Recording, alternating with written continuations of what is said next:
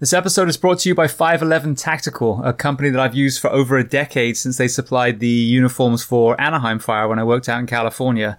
And they have partnered with the Behind the Shield podcast to offer you, the listener, 15% off not just a single purchase, but an ongoing discount every time you shop at 511tactical.com. And I will give you the discount code in a moment. I just want to go on a kind of product focus for a second. In episode 125 of Behind the Shield podcast, I spoke to podiatrist Dr. Mike Donato. Um, and we discussed a concern that I've had, which is the footwear uh, for first responders. If you're a firefighter, obviously, if we're doing an extrication, if we're fighting fire, our bunker boots are definitely the best things. They offer a high level of protection. But the day to day calls, the EMS calls, all those kind of areas, they are absolutely overkill, some of the boots that we are being given. And I wanted to find a kind of happy medium between protection and comfort as a lot of these heavy, heavy boots are causing uh, overuse injuries, knee pain, ankle pain, back pain. And 511 Tactical has come up with a shoe called the Norris Sneaker. Now, this has the feel literally of, of a skate shoe. It's incredibly comfortable. It has puncture protection on the bottom. It has the toe protection on the front, but they've taken a lot of the weight away and made it far more comfortable. And I think many of us will admit that as an alternative to duty boots, we turn to sneakers, which are also very comfortable, really don't offer any protection. So this is a great happy medium between the two. If you want to see this, as I said, it's called the Norris, N-O-R-R-I-S sneaker. Go to 511 Tactical and that discount code that I was talking about is SHIELD15, S-H-I-E-L-D 1-5. That will be applicable for all of your purchases. The only time that's not going to work is when they have an additional sale that's actually going to be higher. So if they're offering a 20% or 25% off, obviously that 15 is going to be invalid because you're going to get even more off. So for the Norris sneaker and all the other things that I'm going to showcase that I personally use, I'm not going to start talking about things that I don't use, but the products of theirs that I think they're amazing. Um, go to 511 Tactical, put in Shield 15 and save 15% every single time. Welcome to episode 246 of Behind the Shield podcast. As always, my name is James Geering and I'm very excited to bring to you this week world champion powerlifter, uh, fellow Brit, and entrepreneur AJ Roberts.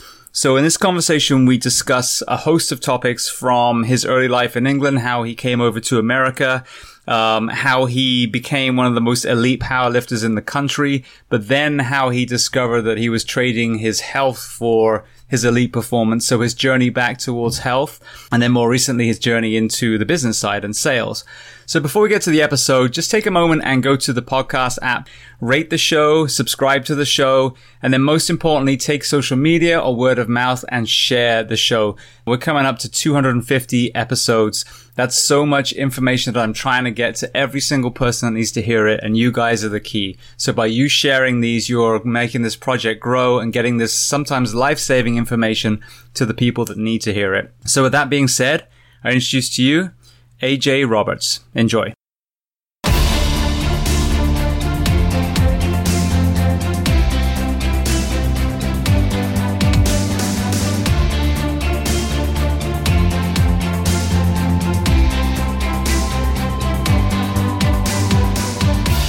So, AJ, I want to start by saying thank you so much for coming on the podcast, even though it was after a very brief Instagram um, conversation. Oh, my pleasure. Brilliant. So, where are we finding you on planet Earth today? Yeah, so I'm here in San Diego. Um, beautiful as always. Uh, never gets below 70, it seems. Right, right now, we're having a bit of a heat wave. Um, so it's kind of nice. Excellent. Now, obviously, people listening from your accent, they can tell that's not where you were born. So I'd love to start at the beginning. Where were you born and what was your family unit like? Yeah, yeah. I grew up in uh, Southampton, England, um, and when I have a younger brother, younger sister, and then uh, my parents. And um, you know, growing up, I was uh, always fascinated with America. Um, I, I, got into basketball at a young age. I had cousins, uh, family who live in Kansas, and cousins who played collegiate basketball. Um, and they introduced it to me when I was young. I think I was about eight years of age, and so I was always into kind of American sports and would watch the TV shows and things like that. And knew I wanted to come over here, and um, so when I turned 16 and, and finished school in England, uh, that's when I made the trek across the pond. Right now, before we get to, to your training, what did your parents do? Uh, so my growing up, my dad was actually um, he worked at a print shop, and he was the guy that would do all the layouts and um, you know map all the magazines and and the and the design. so I got a lot of exposure early into that world. Um, and then my mom was uh, kind of a stay-at-home mom for the majority of time. She worked some odd jobs here and there, um, and now she's a, an emotional strength coach. After after we grew up, she got into um, parenting. Uh, I'm not sure the correct terms for it, but essentially, she ended up getting her um, degrees and is now an emotional strength coach. Fantastic. All right. So the, so the very first thing I want to explore is I went to school in Bath. I grew up there and I didn't come to America until my late 20s. Um, and there was a guy called Jesse that we, you know, was, was in our friends group and he got into American football. So we used to play it all the time up on the, you know, the concrete tennis courts that we have in the English schools, you know. Um, and, you know, it was great. But his goal was to come here and be a quarterback. But obviously back then, and, and I'm 45 now, so I'm probably a little bit older than you, but there wasn't that framework for an English kid to really get good at an American sport, you know, with, with, the kind of comparison to how they coach here. So how did you, living in England, get to the point where you could get a scholarship in a US school that you were that good? Yeah, so I stumbled across uh, an academy called Jeannie Ash's uh, School of Basketball, and she was a, a, British coach that had spent some time in the States and had built a relationship uh, with several schools over here and so I think I was about 12, maybe maybe a little bit older. Uh, when I first came over, I went to Plainfields, Indiana. Uh, we came over for a summer tour and, and we played against the, the American uh, high school teams.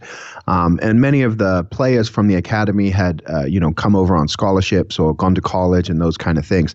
Um, nobody had kind of gone over in high school. And so at 14, I knew I wanted to come to the States. I asked my parents, hey, you know, can I move? And of course, they promptly shut that down. Um, but at 16, you know, we graduate school in England and, and then we get to kind of go to work or go on to college, whatever you choose. And, you know, my thing was I want to go to the States. And so there was um, the international, the foreign exchange program um, that I found. Um, and allowed you know kids to to go you know anywhere in the world basically. And of course for me i wanted to go to america. And so they they plant you with a family.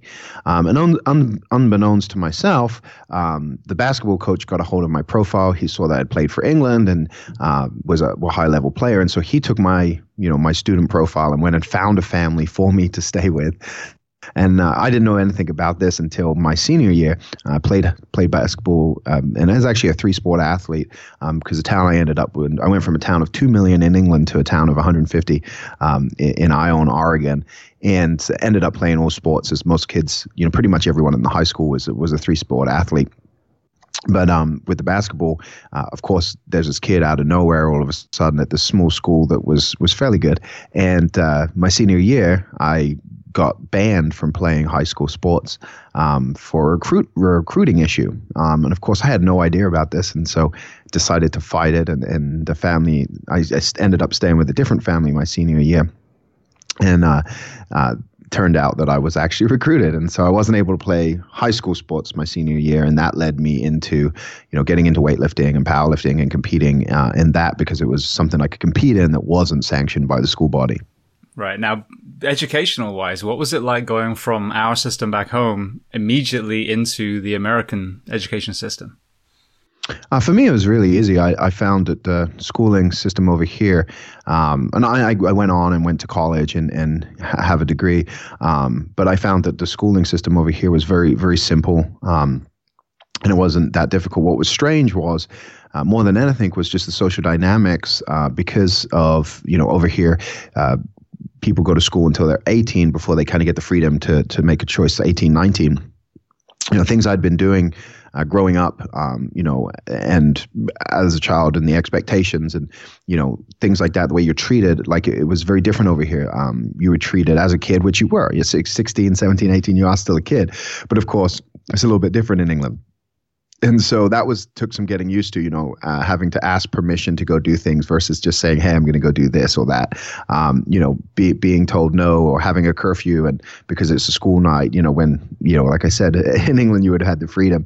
Um, so it was just different in that aspect. Um, school itself was fun. Uh, actually we only the school i was at uh, was a four four day a week school. So we had fridays off and that was because fridays was for sports. And and so you'd be traveling and going to the different games. And because of the size of the school there was no point having classes so we had a four day week, which you know meant we were almost a year round school, which was fine by me because I never liked taking the time off in the summers. you always forget everything. Um, so, so it was a good setup, and uh, you know, it was a tight knit community, um, a lot of fun. Um, but of course, you know, a lot of eyes on you and a lot of expectations from parents and things like that. So that that's what took most getting used to. Um, but I, but I felt like I've always been a driven person, um, and I, I, was very focused on what I wanted to achieve, and so I, I you know, I, I, stuck to what I was doing and seemed to do pretty good. There was a few hiccups here and there, like I said, because of those expectations, and you know, I was drinking it, I, think, out of the bottle in England, um, you know, and used to the the pub culture and things like that, and and you know, kids over in America weren't. Um, so that took a little bit of getting used to. You know, I was a little bit of a party animal, but um, and got in trouble for that. But I, I realized pretty quick what needed to be done in order to not, not get kicked out or or sent sent home. And so I obliged and uh, managed to make it through. You know, without too much trouble. Yeah, yeah. I remember coming to the states the first year, uh, working on the summer camps, and I was twenty, and going to the pub and getting ID'd. I'm like, what? what do you mean ID'd? I'm twenty and uh, yeah, very very different here. Um, okay, so what I really want to explore though, just for a second, is so there you are, you're in England. Um, you know, you're a you're choosing a sport that you know isn't rammed down your throat, as you and I both know. Football, you know, you're you're almost crazy if you don't have a team and ready to, to die over it. Um, but what gave you that that um, that discipline to not only excel at you know that sport where there wasn't academies everywhere, um, but then to the point where you were willing to move to a different country and then and then keep, as you said, adapt and overcome to the new rules and philosophies and keep pushing, um, and then even obviously as we are going to talk about, then transferring to to powerlifting. What was that burning desire or that why in you at that age? Yeah, I'm not. I'm not really sure I can I've been ever able to figure this out. I'm a very obsessive person, um, and I'm also a, a person who, uh, you know, seems to have no problem with delayed gratification. Um, and so, you know, for me, I'm always I always think long term. You know, big picture, long term.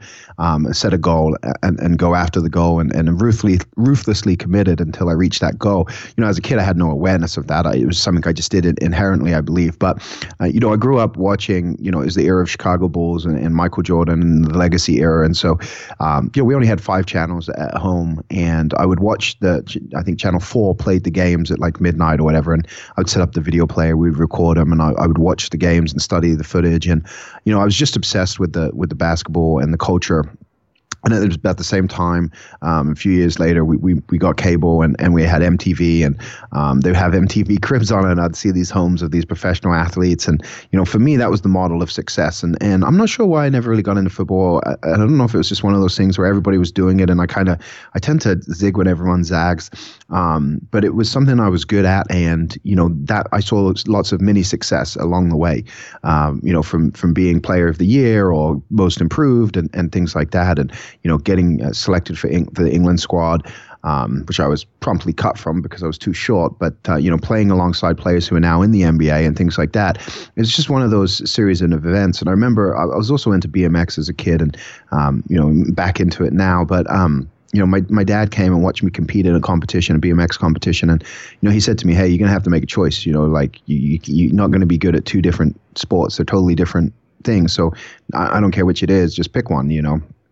And a lot of that was to do with with funds and um, you know our lack of ability to be able to afford these different things. But um, you know, I'd pick basketball because you know at the time X Games was just getting started. There was you know there was really no money in the BMX community that I could see, um, and so you know I thought you know to be successful you have to make a lot of money, live in a big house, you know be a professional athlete, and that just kind of you know laid the groundwork for me to to, to show up and compete. And I remember. Um, you know, my cousin started playing basketball about the same time as me. And one day, you know, um, I, am not sure if my parents were, were driving us or anyway, we went to pick him up or to leave, and uh, he wasn't wearing. He was wearing like a Teenage Mutant Ninja Turtle t-shirt, um, and he like refused to leave in that t-shirt. He wanted to change. I think he was going to be embarrassed or something like that. Because I have no idea what was going through his head. But th- there was a massive argument ensued between him and his mother, and basically it was like if you don't go now in what you're wearing, then you'll you'll never go again. And you know he chose to to never go again. And I remember that moment. I was like, I'm so confused by this. Like, why would you do that? Who gives a shit about your t-shirt? Like, let's go play. And you know, it's just one of those things that, like I said, I, I think I experienced lots of mini success, and I could, you know, it built that momentum. Um, and I think that that's a big thing, you know, carried over into powerlifting and things like that. Is is when I I seem to be pretty good at spotting when something is going favorably versus when something is not. Um, I have no qualms of you know quitting on things that that just you know aren't going anywhere, um, and make strategic decisions. You know, okay, th- this is effortless. This is you know in flow. This moves forward pretty easy. Like this is the path of least resistance, right? Um, and, and, basketball was one of those things. Um, I always seemed to with with soccer or football. You know, I always struggled. Um, I never seemed to be that good at it. I didn't quite get the game. I love watching it, um, but it was just never something that I, I got into. Basketball, I picked up very fast. I was very good at. You know, had a lot of success, and, and that kind of you know, as a kid, I think you feed off of that, right? and I happen to be on winning teams and things like that. And so it just builds that momentum up and, and kind of, you know, pushes you forward. And, and, you know, whether it's you know false hope or whatever it is you know you know truth comes out eventually but um, it definitely got me to to america which then led me to the next you know phase of my life. Brilliant. Right. Well speaking of that phase so so i'm intrigued just from from body type body size. I was a very small kid. Even now as we're talking i'm 170 pounds and six foot tall so i'm pretty pretty slender. Um, you were 170 when to when you moved to the us um, tell me about the you know the body changes you had when you started powerlifting yeah, so immediately when I came over, you know, um, the the first sport of the season, so to speak, uh, is is American football. And uh, the first day of practice, I was I was like a, a week or two late to come over um, beginning of the year. Um, so and practice for sports started early before school started, um, and so went to football practice, you know, and I wasn't allowed to pad up. They had some they had some rule that you have to practice so many days. I think it's ten days or something before you can put pads on um, in high school. So, you know, not being one to be held back by that, you know, I was practicing padless. Uh, against the team, and we were running drills, and um, you know, I just started tackling different folks. Um, of course, used to rugby, and and and you know, not being padded up, it wasn't, you know, it was nothing for me to do that. But the coach um, who was also the strength and conditioning coach of the school, um, he, you know, he pulled me aside and was like, "Man, you're going to be a great player. You know, we got to put some some meat on your bones." And so, you know, that kind of introduced me into the, the weightlifting side. And then, you know, because of being smaller and, and wanting to get bigger, I could see the different athletes on the team and, and where they were and the strength. And um, when we got in the weight room, it was another place to be competitive. And for me, you know, I wanted to have the records. I wanted to to own those records, and and you know, by the end of the, my senior year, when I graduated, I had every single record you could imagine. I either owned it outright or shared it with with another uh, athlete who was very very strong. Um, but but that was kind of the beginning of that. And you know, I was always I'd always been into strength and conditioning. Um, grew up watching World's Strongest Man on TV in England, um, and always thought maybe one day I would compete in it. You know, um, and so this was like that you know that that love and and you know seeing that growing up kind of all of a sudden all coming together and like i said i'm an obsessive person and so um, there was the the strength coach the football coach had this magazine called bigger faster stronger put out by dr greg shepherd um, and it was basically you know case studies from around the country of different athletes different schools the programs they were doing but they all followed this bigger faster stronger system you know of box squats and chains and those kind of things um, which was kind of the, the earliest introduction I had to the Westside Barbell method. But of course, at the time, I didn't know anything about that. I didn't know who Louie Simmons was. It was never talked about. So we were doing those kind of exercises in school. Um, and you know, I read. I think he probably had four or five years worth of subscription to the magazine. I read every single one of those. Convinced him to buy the software that like created the programs for you. Um, and so I was really invested into that. And um, you know, that's kind of just led me on that path. But it wasn't until college that I really started to pack on the weight. Uh, I didn't really understand, you know, eating and those kind of things. And in college, I began training with a guy named Brent Mikesell I think I was about 200 pounds when I went to college. So I put on about 30 pounds in two years in high school. But you know, teenager, those kind of things, like it's not that's not that you know phenomenal. Um, in college, my freshman year, uh, he started training with with Brent Mikesell, and he said, "I you know you're going to have to gain some serious weight. You're probably going to want to be 300 plus pounds, et cetera, et cetera." And so um, I was living on campus and uh, had a food card, and, and that gave us access to the food hall. And the food hall was open for two hours, uh, three times a day. So I figured out that I could go at the beginning of the hour, could hang around for till the top of the hour, and then I could, you know, wait around to the end of the hour, and I could eat three times in two hours. And so, over the course of uh, my freshman year, I put on 60 pounds, uh, eating about nine times a day. You know, and at the time, I had no idea about nutrition or anything like that. So, I mean, I was eating burgers, fries, pizza, whatever I could, you know, force down. And I'd drink milk, and then we would sit there and, and let it digest for the hour, and then repeat. Um, and so that was my my first real push to gain weight. Um, you know, so in the course of three years, I guess I put on a you know put on uh, you know ninety pounds. Um, and that was the beginning of, of, of the, the, the growth. now, now in college, you were also in powerlifting specifically as your scholarship. No, so actually, it's, it's, a funny story. Um, I was dating a girl at the time, and she was. Uh, I was supposed to go to a small school and play um, football, like an academic scholarship. And uh, I actually decided I wasn't going to stay in America. I was going to move back to England after high school, and so I kind of like let that opportunity pass me by my parents came over for graduation, uh, fell in love with with the with America, and said they wanted to move here, and they applied for the green card lottery. Um, and so me thinking ahead was like, okay, well, if they're going to move here in the next year, you know, I don't want to go back to England, waste a year, and and not know what I'm doing. I might as well just go on to college. And I was kind of dating a girl at the time, and um, you know, so when they made that decision, I, you know, there was only a few months. Uh, it was the, the, only the summer months left because this is a graduation.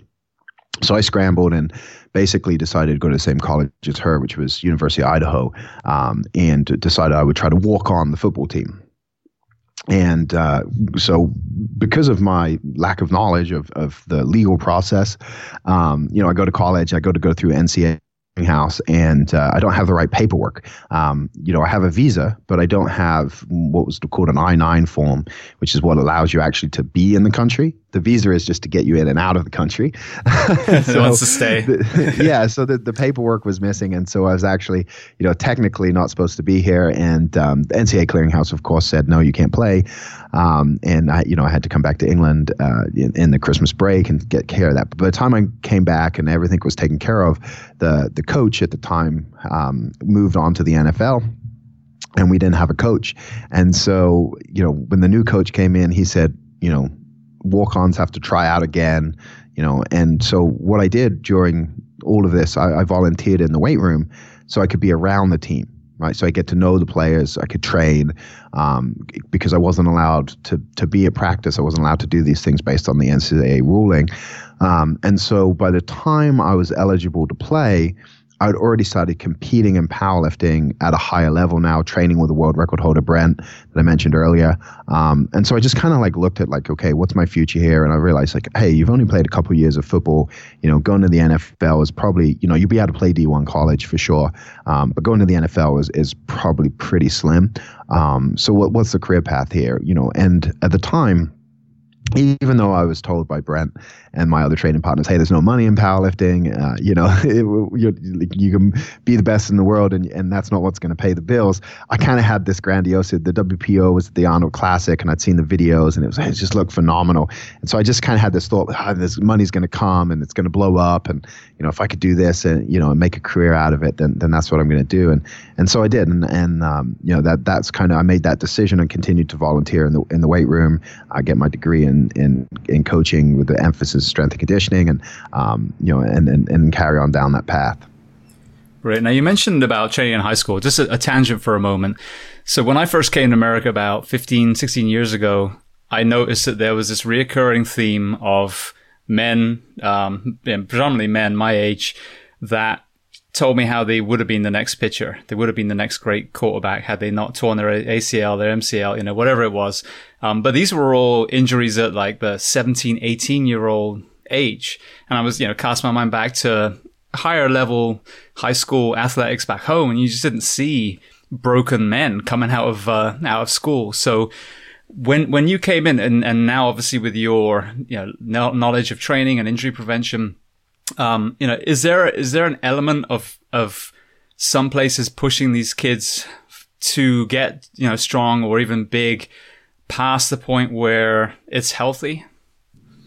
I think that the, the unfortunate thing is is is you don't know what you don't know, and you know high school coaches typically, especially when you look at the the diversity, right? So so this is generalization, and of course, there is you know outliers on both ends of the spectrum. But ultimately, you know, they're not doing anything they know is going to hurt the players, right?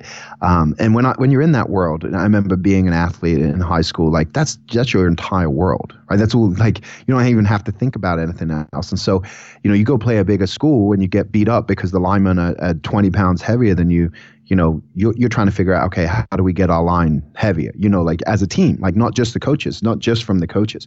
Of course, the coaches, a lot of them are either ex-athletes themselves or, you know, living by, you know, no, living through you, so to speak. Like they're reliving their their hopes and their dreams, right? And so the focus is very, very narrow. And like I said, I don't think it's a conscious awareness. Like I don't think they really understand the danger that they may be putting people in or, or pushing kids. Um, and kids don't have the awareness either that they're like this isn't the rest of their life, you know. Um, and so they're willing to do stuff. And so I remember I sprained my ankle in a game, um, and it, it, was very, very bad, and I couldn't walk on it. And you know, the next week, I, you know, I couldn't practice, and I, I think I practiced the day before the game, um, and my coach wouldn't let me play. And I was so angry. So the next week, what I did was tape the, the ankle as hard as I could, made sure I practiced every day. I remember I was still in so much pain, but I didn't you know, didn't let it show because I wanted to play. Um, and I played, and I remember taking the tape off after that game, and just my ankle just being swollen up. I couldn't walk the next, you know, for the next for the weekend or whatever. And again, that was me, you know, pushing myself. And I think, unfortunately, that's kind of what you see when we live in a culture of competition, especially especially for men, um, and we're seeing it, it increase ever more for women as well as things shift. Um, when you live in that kind of culture, you know, competition is is is seen as you know your self worth, and um, success is seen as winning.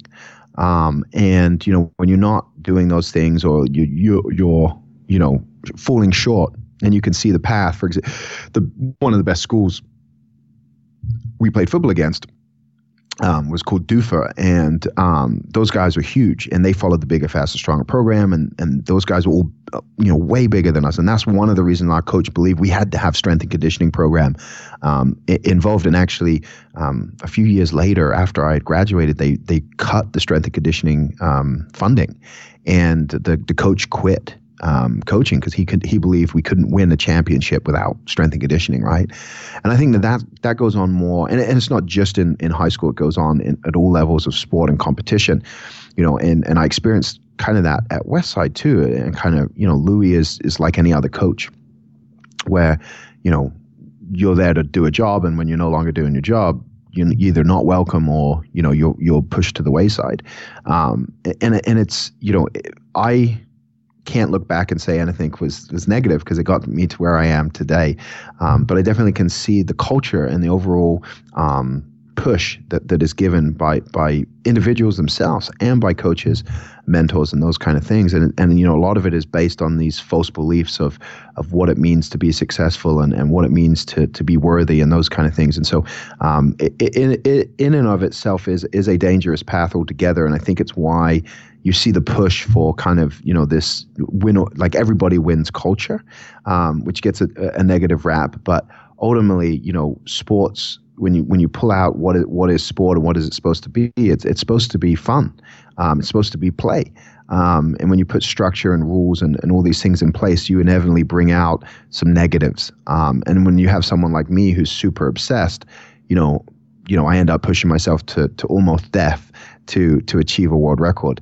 Um, and like I said, I, I, don't have any regrets or anything like that, but it definitely wasn't, you know, healthy behavior. Um, and it's definitely something I'll have to, you know, deal with for the rest of my life and, and the, the, the, consequences of that in terms of, you know, damage to my body and, and recovery and, and things like that. So, um, you know, hopefully that answers the question in a roundabout way. No, it does. Absolutely. And, and uh, you know, what, what I find interesting for me, like I, I did, um, sports science and exercise evaluation in, in London, and then I did my degree here in um, in Florida, uh, exercise physiology, and I've been an athlete my whole life. And one of the reoccurring themes that I'm seeing is that we're actually realizing now that you know we we made a lot of mistakes. You know, I know a lot of the strength and conditioning was built, you know, for for for um, athletics was focused on the bodybuilding movements, which was kind of creating some missing links. I know that even recently the CrossFit community realized we made some mistakes with with our you know movement prescription and um, it's just it's fascinating now to see that the less is more is really starting to come in.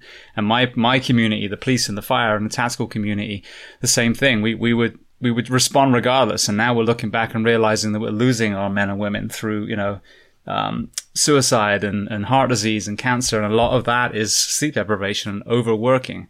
So it doesn't matter if it's powerlifting or high school athletics or MMA. You know, the, we, I think our generation now is looking back and realizing that you know you can't you know, no pain no gain isn't always the answer that the rest and recovery component is hugely important for the longevity of an athlete Oh, absolutely. And it goes beyond just, you know, sports or uh, fitness in general. You know, obviously there's a difference between longevity and strength training, right? There's a different, and, you know, being the strongest you could be or being the most athletic you can be, like, is that beneficial for, for lifespan? Um, and, and when you look at that and what factors into that, you mentioned sleep. Like to me, you know, and my wife's a nutritionist, and we talk a lot about this. You can have everything on point, but if you ain't sleeping, you know, it, ruins everything. It's it's a complete game changer, and and it you know pours over into the business world too. You know, where you see, you know, the measure of success by how much money is in the bank account, and and literally people, you know, in China are, are dropping dead from work. Um, and these are the kind of things that need to be reevaluated and looked at. And, and, you know, I'm not one to shy away from hard work. I'm not one to, to, to try to take shortcuts, but you, you mentioned about recovery. That is a, a, such a critical component. And that is, so important with everything, especially with the way the digital age is now. You know, you hear the term digital detox, um, but taking time away, taking time for yourself, like all of these habits that you know society in general makes you feel guilty about you know um, you actually find that the most the most successful people are the ones who are, are doing that and then you know they're they're limiting their technology they're making sure they're sleep and the meditation and you know different things like like uh, for for recovery purposes. Um, and when you look at it it's very fascinating and you go man like our culture has really shifted what we what is put on a pedestal what is is held up as as success. Like when you try to live that what you realize is typically, you know, whether it's a professional athlete, whether it's you know a super successful business owner, you know, you know, one of the top ten richest men in the world or something like that, you start to see that, that there's a lot of toxic environment and a lot of, you know, uh, I guess uh, devastation in the path to, for them to get to that success. And I believe, you know, that it's because you know majority of the time in order to to be the very best at anything um, you have to be 100% committed to it. Um, and, and, the problem with the 100% commitment is that means a lot of sacrifice um, and, and, a lot of uh, damage in the wake uh, in terms of relationships and in terms of health and in terms of things like that. And so, you know, you you have to kind of figure out what it is you, you want and what it is you're willing. You know, what are your boundaries? What are you willing to do? What are you not willing to do? And I think it's very important. And I think most people that's really what they don't know. Eh, eh, eh, you know, they don't know themselves. They not they don't know what what line they're willing to cross, what line they're not willing to cross. They don't know the boundaries they have, and so you know, most people are walking around in a, in a state of, I guess, in a way, an illusion uh, of of what would be possible. And I think when you have a professional career like you know the the police or firefighters and things like that like you're not also going to be the strongest man in the world. You know you're not you don't also going to be able to build a side business that that makes you millions of dollars. So it's like you you kind of have to know and you have to be like who who do I want to be and what are, you know and be okay with that. And I think we're seeing culture kind of move towards that. And I think it's it's why we see you know such a disruption um, in the workplace. And and millennials get a bad rap and um, you know, in terms of like their work ethic and things like that. But, the, but they, they have a lot more figured out in terms of like enjoying life now versus delaying it for the next 60 years and, and you know, banking on the fact that they're going to have a retirement fund that could at any time be taken away. Um, and so we're in a very disruptive, you know, era in terms of society and, and things like that. And um, it's quite fascinating to live through to think that like when I was a kid, there was no internet. When you were a kid, there was no internet. I, we didn't even have a color TV for, for a few years of my life. Uh, you know, the phone was attached to the wall with a cord and um, nobody called you after nine o'clock, and nobody left a message. If they did, you didn't call them back. Um, to the where we are now, where it's like instant everything um, and, and, overload of information. Um, to, to you know my daughter growing up and she knows how to use my phone with her foot. Uh, know, so, so, it's those kind of things that uh, that we're shifting and culture shifting, and it just makes you step back and reevaluate and and you know having pushed myself to the limit, having been the best in the world at something I can, I, like I said, I can't say it's a negative because it gave me the life I have and, and opened up doors and opportunities. But at the same time, I get why people don't do it. I knew, I used to never understand, you know, I'd be like, what is wrong with these people? Like they say they want one thing and then they go do this other thing. And, and, but now I get it. And I think that's the biggest problem. People talk about going all in all the time and they have no idea what that means, uh, you know, and, and it sets them up for failure and it sets them up to feel guilt and shame and to beat themselves up. And I think that's why we have, um, you know, a, a mental health issue right now and we see people ending their lives and, and that because the, the expectations that are put on them by themselves as well as society have, have grown to be so you know monumentous um, that, that, that it just you know we have yet to dis- discover as a society how to deal with everything that's so new to us. Uh, we're in a learning phase right now, and it'd be interesting to see how it pans out over the next, you know, 50 or so years. Yeah, and I, I couldn't agree. I could not agree more. I mean, when I when I look at yeah, the, again, this progression, and, and like you, you were saying, and I, I was was around a long time before the birth of the real internet, um, and I think right now we're just kind of sitting in the shadow of what was very recently um, the the exposure to the elite of all the areas which is great if you have the the mental discipline to realize that those are the outliers those are the extremities and where you want to find is a happy medium somewhere in between but if you want to be deadlifting like Stefi Cohen and, and a business person like Richard Branson and, you know, these, these are the best of the best of the best. And, and some of these people have got a good balance now, but but you know Eddie Hall, all these people, he he publicly says how he gave everything up and you know almost died in the process, and that's the bit that people don't understand, and and so they're they're trying to you know to get to not just one person's goal but everyone's goal. They're trying to live like Jocko Willink and you know um, just take all these these extremes and cram them into their life, and, and like you're saying, and if they're not achieving those goals, then they're believing that they're a failure. When the reality is each of these phenomenal people that have excelled in their areas have given us a scale. And so I want to be 30% on the journey to here and I want to be 50% to here. And, you know, personal time, obviously I want to be 100% with my family but you've got to find that that balance and i think that's kind of where we're kind of stumbling through now is realizing that what these incredible people that we're exposed to now on the internet are achieving is excellence on that one path. So where do you want to find yourself in that kind of overall 360 um, you know graph of where you you know Joe Blow the individual is going to reside so that you have multiple facets going on in your life. Yeah, you know, and I think that the, the problem is is most people don't know what they want, right? If you ask them what do you want, they can't give you a straight answer um, and and that and, and then sets them up to be you know to to live in comparison with other people to think they want things they might not not necessarily want. And one of the interesting things, you know, I had had the pleasure of, of visiting Necker Island and spending time with Richard Branson. One of the things you realize is is uh, uh, not only with him and, and with most of these people that that make more money than they know what to do with is they just end up giving it away, right? You look at athletes who who reach the pinnacle, guys like Eddie Hall, myself like you you end up walking away from the sport because you don't want to die you know?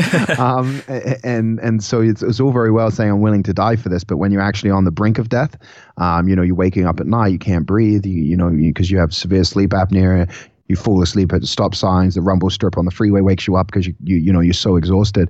You start to question, is this what I really want? And and that's the biggest thing I think people can can take is that you know you, you have to know yourself first. And I think spirituality is is an internal journey, and it's figuring out who you are, what you want, uh, what you want your life to be like like like, and and how you want to live, and then living that and and that be the measure of your success. And if that means your measure of success is okay, I want to spend you know every day I want to go home at five o'clock and I want to spend the afternoon with my children and I want to eat dinner with them and I want to put them to bed. That's your measure of success. You know, if that means you lose money because you didn't work overtime, like that's fine and you have to you have to see that and i think that the the social media is especially you know a lot to blame with this is we live in a comparison world now you know and we'll see people posting pictures and like everyone says it's their highlight reel and it's crafted and it's done on purpose. But then we go, well, well, I didn't do that, and and that sounds fun. And you know, one of the greatest things about our time though is that you do get to experience a lot of these things because we kind of live in more of a subscription economy now.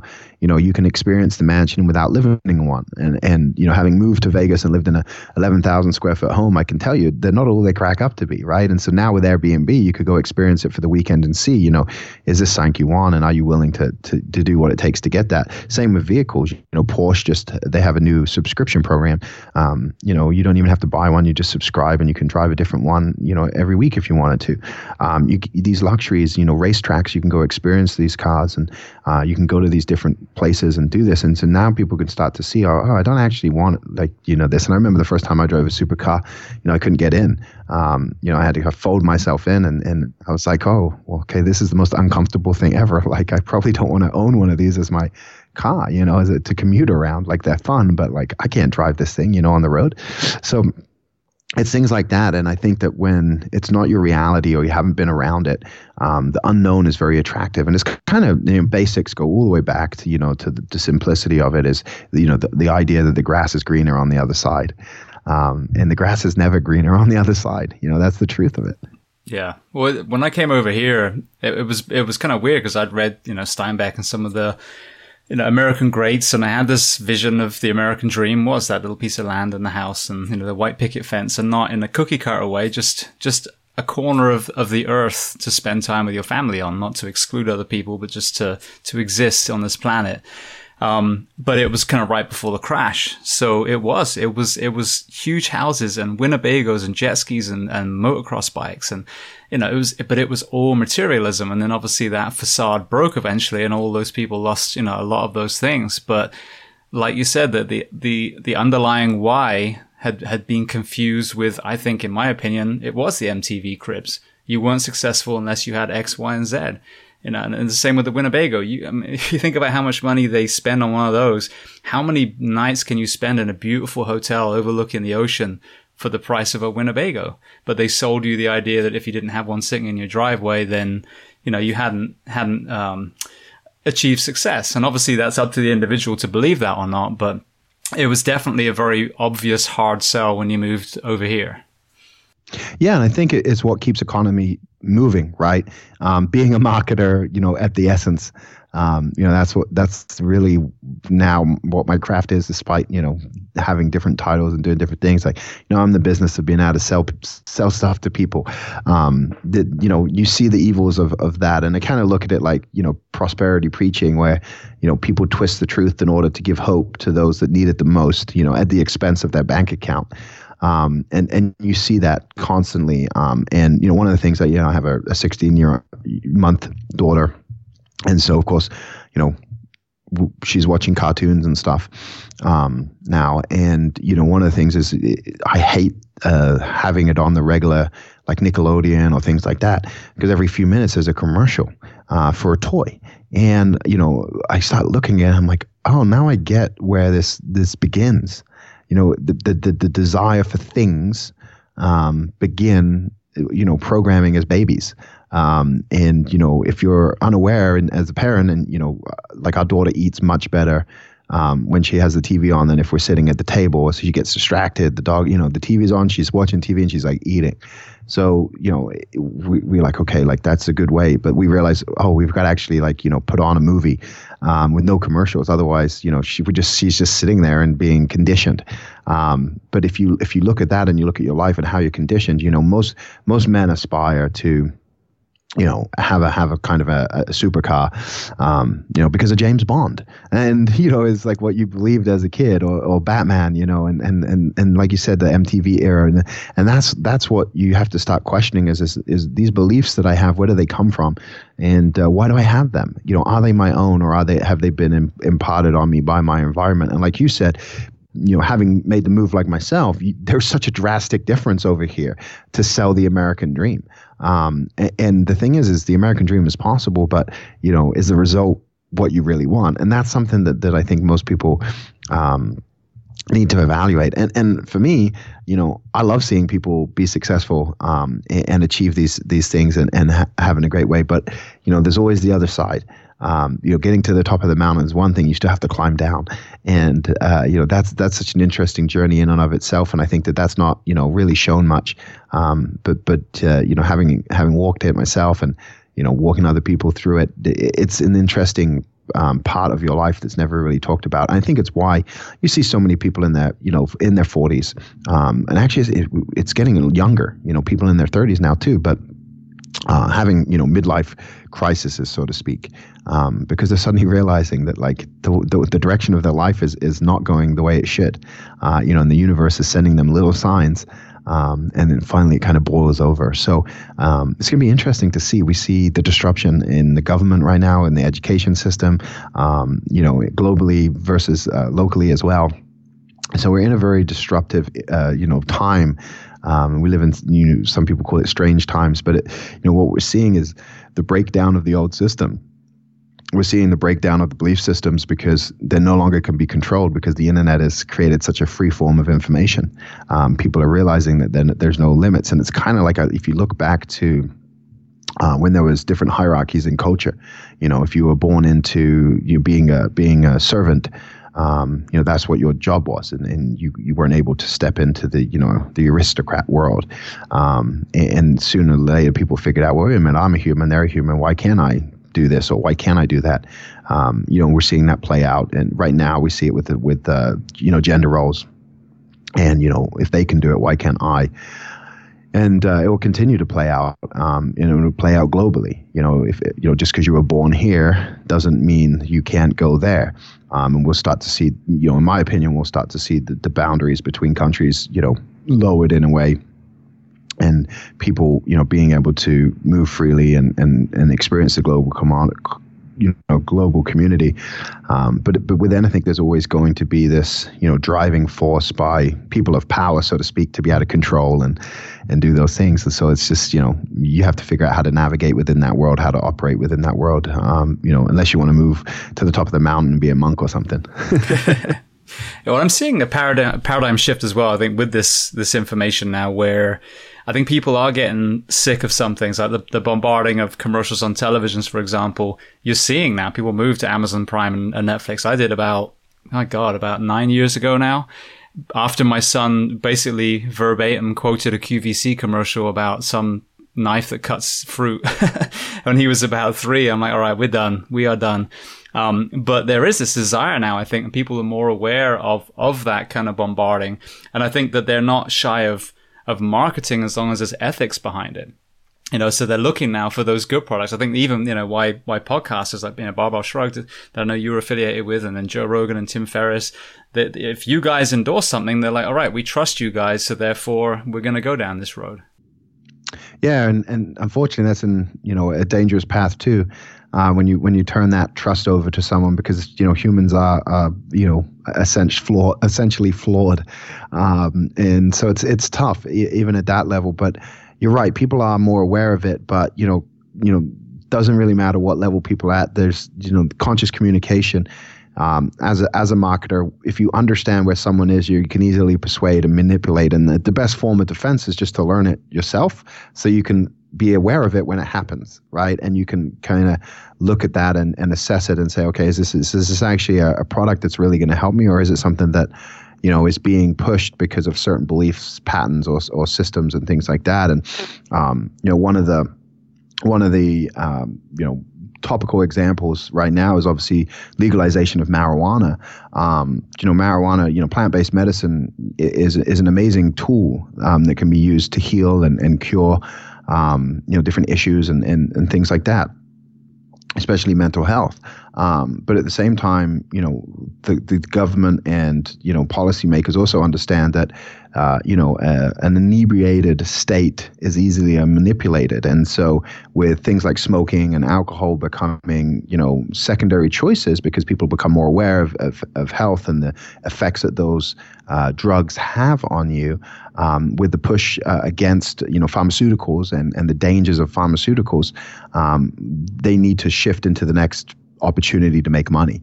And so oftentimes what starts as something pure um, ends up getting ruined um, because you know the pharmaceutical companies have more money, and so they can go and buy the rights and the patents, and you know you see them working on you know synthetic strains of MDMA, synthetic, synthetic, synthetic strains uh, for mushrooms and for marijuana and things like that because they can see the path and, and the direction it's going, and it kind of akens to Coca Cola um, owning all the the, the, you know, the big water companies um, and the, the, the vitamin water and things like that.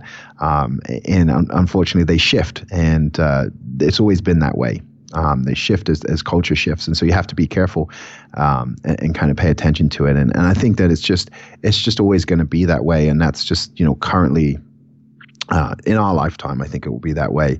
Um, but what's happening, what I see happening is is people are, you know, I, I guess ascending up the, the, the conscious level and, and starting to to have more and more awareness, um, which then shifts and changes, and, and it can only continue to be improved. And I think if we look back in history and we look at humans in general, that's how we survived. Um, you know, we're always improving, and things are always changing. We're always going to have resistance against n- the new by the old um, because it's uncertain and, and, a lot of people don't like the uncertainty. Um, but ultimately you know you have to just look at the world you live in and, and, and try to limit it. Um, you know it's it's one of the reasons I try to limit as much you know as I can uh, inputs you know from news from social media from things. Like I'm very careful on who I follow. Um, you know if I have role models you know do they have the attributes that that I believe in um, because it's very dangerous to follow someone, you know, to, whether it's a, an athlete, whether it's an entertainer, whether it's you know a business leader, um, if they don't align with you on on your belief systems. And we mentioned earlier sleep.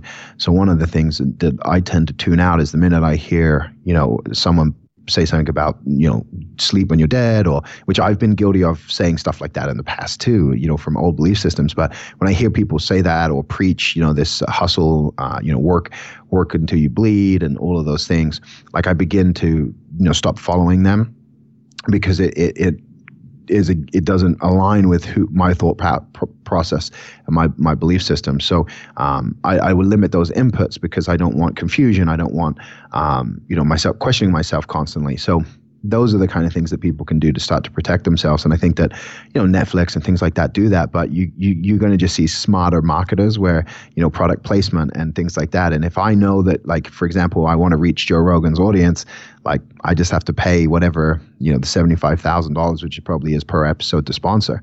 Um, but I can get in front of those people. Um, you know, and you know, then then relying on Joe's ethics and what Joe believes in. Um, and you know, like I said, everybody's human, um, and sometimes you know it's, it's, hard to turn down money for for certain things. If everything seems right on the surface, you never know what the true intentions are. Um, so it's one of those things where I think that you you you have to prepare yourself and just be aware and, and kind of always question everything and I think that's the best way to move forward. But like I said, I think we we inherently like the more we get in tune with ourselves, and this kind of leads us lead us back to the holistic longevity com- conversation. But the more we get in tune with ourselves and, and kind of trust our gut, listen to our intuitions, which is usually you know our, our nervous system and our senses, and you know those kind of things, we we, we can kind of navigate through the world pretty pretty good. Um, humans have have done a phenomenal job of being able to survive. Um, and I believe we have all the tools uh, inside of us to be able to do that. Uh, we just you know spend a lifetime deconditioning ourselves to listening to those things because we're told to ignore, you know, to ignore them and to, you know, you know, don't judge a book by a cover and all these different sayings that get said that lead us away from our actual intuition, so to speak. Um, and so I think we're seeing more and more people get back in tune with that, which is why we see the shift towards more, you know, what is what is coined as conscious thinking and those kind of things. And of course, the internet has sped that up too because now we can, you know, group and uh, you know groups have more power than individuals. Absolutely. Well, we're speaking of longevity. I just want to want to wrap up the the powerlifting side. Um, so, excuse me. So you were competing through college. Um, kind of walk us through the success you had, but then you know, I know you mentioned in one of the interviews about realizing you were focusing on the destination instead of the journey, and kind of how that philosophy played into you then transitioning out. Yeah. So, what was interesting, Emma, I think that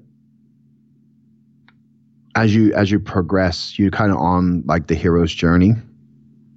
And for me, it was one of those things where, as I was, you know, navigating the course of, of my career, um, ultimately, you know, you, you start to think where does this end? You know, what's the, the end goal here? And you and you set those goals, and then as you begin to achieve them, I don't know, you you're trying to figure out, okay, um, you know, what's next, and how far can I push myself? And so for me, um, you know, as I was going through, I always knew my potential was beyond what my performance was, um, and ultimately, I just continued to learn um, how to quote unquote unlock my potential, right? And it was in those moments that you you you start to gain input from others, and I seek I sought outside coaches and things like that, and, and I'm a big, big believer in that. Um, pe- people tend to be able to see things for you that you can't see yourself. And um, I think a great example is if you asked a friend to introduce you, they always introduce you way better than you could ever introduce yourself, right? Um, and and you think, oh, I should just take this person around everywhere with me as my spokesperson, um, because you you you typically don't focus on your positive qualities, um, uh, and you see all the negatives. And so having outside counsel was always powerful, but it also, you know, again, they bring stuff to you that you might not be aware of and might not see. And that's kind of what happened. Um, you know, I started to seek outside nutritionists, um, outside trainers that brought different exercises to my arsenal that I didn't have to kind of unlock, um, you know, different things and really start adding things in that I that I hadn't done before. Um, you know, stretching and soft tissue work and massage therapy, and you know, again, adding more tools to the toolbox. Um, you know, and for me, you know, after I broke the all-time world record, um, you know, I was I was dancing that that line of death, um, but I wanted to squat the 1200. Um, and so that was kind of the last goal I had. And so I said, okay, I'm going to push it as far as I can push it until I get this get this squat. Um, you know, and, and then, you know, the, the literally the moment I ra- re-racked the bar after I, I got the lift, um, you know, I knew I was done um, because I just knew that my, in my mind, I achieved everything I believed I could. Um, and my potential and my performance were now matched. Um, and you know, Louie had all the faith in me to to go go on. But when he started talking about what it would take gaining another 50 pounds. I was 320 pounds, gaining another 50 pounds, you know, uh, pushing things even further. Like, you know, I knew where I was. And, uh, you know, I, I said essentially mentally, I no longer believed that I could do it. And for me, I think the power of belief is the, the number one thing you need to achieve anything. And, and the minute you're questioning or doubting and, and those kind of things, and not in a way of like, you know, um, you know, you know, how do I do this or, or that? But the minute you're like, I can't do this, and and you you're absolutely certain, I think it's time, you know, do you walk away? And that was kind of where I was at. Um, and so it was it was a very definitive, you know, decision for me. And it took me a while to be able to have that conversation with Louie and my training partners and those kind of things. And even now, especially with like the release of the um, documentary and things like that, you know, I, I miss the place, I miss the environment, I miss training like that. But you know, my life is so far from that now that it's like it's hard to even remember how things were then. Um, and to you know, like you know, to do what I did, knowing what I had to go through, like I knew I, I know I would never do that again. You know, um, I wouldn't push myself to that limit. I would have, you know, uh, I put the brakes on those kind of things, and because of that, that's why, you know, I know that my time as as you know, professional powerlifter, you know, is over, um, because I just know like I, am not going to do what I would have done back then. I'm not going to take the risks. I'm not going to, you know, um, and, and I think that that's, and I'm okay with that. And I'm, and, and I think it allows me to continue to have perspective on, on it. Um, you know, and there's moments where my identity shifts back and I get caught up and, um, in that mentality and, and the feelings and the desires and they will come rushing back and I have to remind myself, you know, um, so it was so it was quite the journey uh, to go through, and I think we go through these mini journeys, these hero journeys, uh, in all areas of our lives. And and you know, those listening might not be able to relate in terms of, you know, the strength process, but if they look at their life and they look at what was important at one point and whether they achieved it or didn't, there's kind of a definitive moment um, where you make that decision. You know, uh, you either walk away or you or you continue to go down the path um, and continue to fight the battles and, until you do kind of get to the you know the, the golden prize, whatever that may be for an individual, um, and then you kind of figure out how to come back into the real world. And and so you know, my integration has been uh, just over seven years now, trying to, to, to, trying to live a normal life um, and integrate into the into the real world, and um, it's very strange for me. Um, and uh, you know, uh, it's it's uh, it's a part of my life I miss, um, but uh, you know, it was a wonderful time. Yeah, you know, it absolutely parallels. I think a lot of the the firefighters, police, soldiers, EMS, you know, that that come back as well. Whether it's the the guy, men and women that leave the military, or the men and women in the fire service and, and the other first responder professions that either retire or they get hurt, is you see that that that was the identity, and, it, and it's something that you need to be very proud of. But if that's all you've clung on to, then it can be a very, very difficult transition into whatever the next chapter is going to hold. Yeah, I think, I mean, that transition is so difficult because I, I, you mentioned the word identity. I think that's the hardest thing is, is we begin to believe we are, like, I, I believed I was a powerlifter. You know, I told Lou, Louie that I would never leave you know um, and you you don't see yourself as a human in, in a way. You see yourself as that label and you put labels on yourself and we all do it whether it's a father or a husband you know um, you know whether it's you know what your job is. Like i said earlier i'm a marketer you know i'm not really a marketer. I'm someone who knows marketing right and I think it's important to begin to see the labels that you put on yourself and, and like, you know, to be able to recognize them and what that means to you. Um, and you kind of have to become a chameleon and be able to shift from, from identity or labels to labels um, based on where you are. And most people do in their daily life anyway. You know, most people have a work persona, they have a home persona, they have a, a, a husband or, a, you know, a father persona or wife persona. Um, and, and they don't realize that they're shifting constantly between these different pieces of, of their personality. Um, and, I think the problem is is when we allow a certain label to rule us and to dictate uh, uh, our entire existence. Um, then when we remove ourselves from that label, or try to remove ourselves from that label, it's very difficult because you're left with yourself, and uh, you know, and, and, a lot of people, you know, that's a lonely place to be, um, and they're not they're not okay hanging out with themselves. It's why I'm a big fan of meditation because you get you spend a lot of time with yourself um, and getting to learn and, and listen to your own inner thoughts, right? And that's a place that most people aren't you know comfortable with especially when you're you're told what you are or it's dictated to you or you're given expectations. All of a sudden when you get to make the choices or you get to uh, make decisions you know it's a dangerous place to be. Do you trust yourself? You know uh, you know can you be trusted? Uh, those kind of things. And i think that that's why so many people struggle. Um, it's just because they, they they really don't know who they are. Um, and that's a question that it's, it's, it seems to be you know uh, the search, the never-ending search of you know who am I, um, and I think that that's that's tough for people. And when it comes down to it, you know, you're just a human being, uh, you know, you, you know, and there's there's no labels that go to that. And and so most of what the journey becomes is unlearning, right? Unlearning and deconditioning all these all these things that you you've you've kind of put in an imaginary backpack and you're carting around with yourself. And you know, once you figure out, you you start taking taking things out piece by piece, and eventually you get to just put the whole backpack down. Yeah, no, absolutely, and even even deconstructing with uh, you know what we were taught about nutrition, what we were taught about you know movement. I'm, I'm realizing that it's a constant deconstruction. You know what we're talking about. You know, if you have certain religious beliefs or political beliefs, that that again, I think we're we're kind of shown this this this impression that you can't change your mind. You know, you see these political campaigns and oh, this person's wishy washy, whatever. And I think that's one of the most important skills is to be able to say not even I made a mistake. When I was when I was 20, I was this person. When I was 21, I read these books. Now I became this person. And and understanding that it's okay to look back and go, you know what, what I did here and here, you know, I wouldn't do again. It was wrong. Um, but that's okay because I can't change that anyway. So, so let me just be who I am today. And I was a firefighter, I got hurt, or I retired, or I made a mistake and got a DUI, whatever it was. But that doesn't define me. I'm just going to discover who I am next.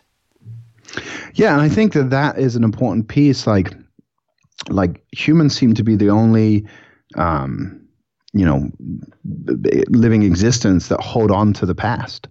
Um, you know, and I kind of I've got three dogs, um, and no matter what, they're always happy to see you. You know, um, no matter what, they always want to play. No matter what, they're always wagging their tails. You know, you can you can you, you know they could be barking. I could tell you know, hey, be quiet. Um, and they're quiet. And then two seconds later, they're like coming up and, and nuzzling and, and wanting to play again. They don't hold on to anything. Um, and, and we do. Uh, and that's the hardest thing is like you said, like not to be, uh, not to start identifying or blaming or having shame around those things. Um, and, and that's what's very dangerous. And, and people take on that and, and, and it constantly bugs them, you know, and a lot of the times more than anything is we think it affected someone else. And we start to create stories and beliefs around their stories and their beliefs. And we have no actual knowledge of what that is but we we like to imagine these things and build these stories in our head. And we're great storytellers right? That's what we've been doing since the beginning of time. It's how we've passed on legacy after legacy to generation after generation. So we're, we're inherently great storytellers. And um, you know the problem is is we have a, such an amazing imagination um, that will create these elaborate stories in our mind, and if we allow them, they can turn negative, right? And so it's really important to be able to catch that. It's really important important to see that. Um, and one of the things I learned long ago is just really to be able to step back and kind of z- zoom out and see yourself from above, right? Um, and so and look at you know you're not you're not the the the voice in your head. You're the voice observing the voice in your head, and um, you're the observer, and you have to look at your life and observe it, and and, and look at it, and um, you know look at the truth. And I think that that's the big thing that that's hard is people think reality is truth. Reality is just your world and what you live in. Um, and in, in, a real simple way to look at that is, is you know when I train, I trained, uh, and when I started training with Brent, the guy was squatting, you know, over a thousand pounds for, for reps. So my reality was that as a powerlifter, that you know that's the level of strength that I can get to, right? Yeah. You walk in a CrossFit gym, and the biggest squat is maybe 500 pounds for a male. Well, that's the reality of of men in that gym, you know. So there's not going to be too many people who out squat that you know, but if you had a guy in the gym, you know, like a Dan Green or someone, you know, Larry Larry Wheels that's, you know, turning around and, and putting up 800 pounds on their back, all of a sudden the entire gym shifts and you're going to see a lot more 600 pound squats because it's not seen as a big number. Um, and that's the, the, that's the difference between truth and reality, right? Um, and, and I think that most people live in a world of their reality, not a world of real truth. Yeah, no, I agree uh, completely. And, and I've even seen that shift um, just I mean, on a totally different way. We just did a strongman workout the other day and got a new 250 pound bag, and we just kind of worked our way up and ended up walking around with way more than any of us would have perceived doing before that started. And that was just because they they moved the bar over, um, and you know made us realize that we were able to do more. But with that storytelling, you're really kind of reminded me of something that I talk about a lot, which is the the the fictional account of what a man is, and and that's led to some some real issues, I think, in in in our community with with the suicide and the depression and anxiety, because a man never cries, a man is tough, a man, you know, can can kill a hundred bad guys with his bare hands, and and we believe we believe that, and in our generation, yours and mine, with the Terminators and the Rambos of the world, that's what we were led to believe. And then now you've got these, these older, you know, first responders and, and members of the military that feel like they're weak. And so rather than telling anyone, they just take their own lives. So those, those stories can be extremely dangerous as well if you believe, you know, this, this fictional tale that, that we're possibly reading or seeing on our screens. Yeah. I mean, you're exactly right. And it's funny to think that World War One was, you know, 100 years ago. you know, um, so like we're, we're not talking that long, but, you know, before that, I, and and I don't know history that well, so apologize to anyone listening who perhaps knows it better than me. But if you go way back, you know, men were hunter and gatherers. They would go to war. They would go fight. You know, the entire, you know, villages were wiped out as, as as people were killed. But there seemed to have been a long gap between that and World War One, and, and World War One was kind of the first modern day mass um, war hence the name. And uh, what we saw was men ter- being torn away from their families, men and, and children, right? Um, going and seeing the most extreme things they've ever seen, you know. Uh, and back then there wasn't, you know, now you can see extreme stuff pretty easy, but back then there wasn't, right? So it's a shock to the system, so to speak. It creates mental glitches and, and you know, and uh, causes issues. And then and then they come back from the war and they're expected to integrate back into society with no help, no guidance. And so what you saw was these, you know, lost men or or you know, basically mentally disturbed men who have gone through extreme trauma um, trying to integrate back into the regular world. And because of that, what we saw was children remain at home with the mothers a lot longer, um, you know, and the work environment shifted. Uh, and then here we go back into World War II, and, and now we don't have enough men to do everything. And, and you know, the women women's movement had started, and so now women are stepping into the role of men. Um, and again, you know, war ends and and we go back to normal, but now the man is absent from the home mentally, right? Mentally, emotionally, um, there physically. But the women have now been shown that the masculine energy, they've they've have accessed that. They've seen that there's, hey, I can do do a man's job, you know. Um, which you know was just again a foreign concept, reality versus truth. They could have done it before; they just had no reality of that. Um, so now all of a sudden the question comes into play: Well, what do we need men for? You know, in the home. Um, so men get pushed out of the home, go work.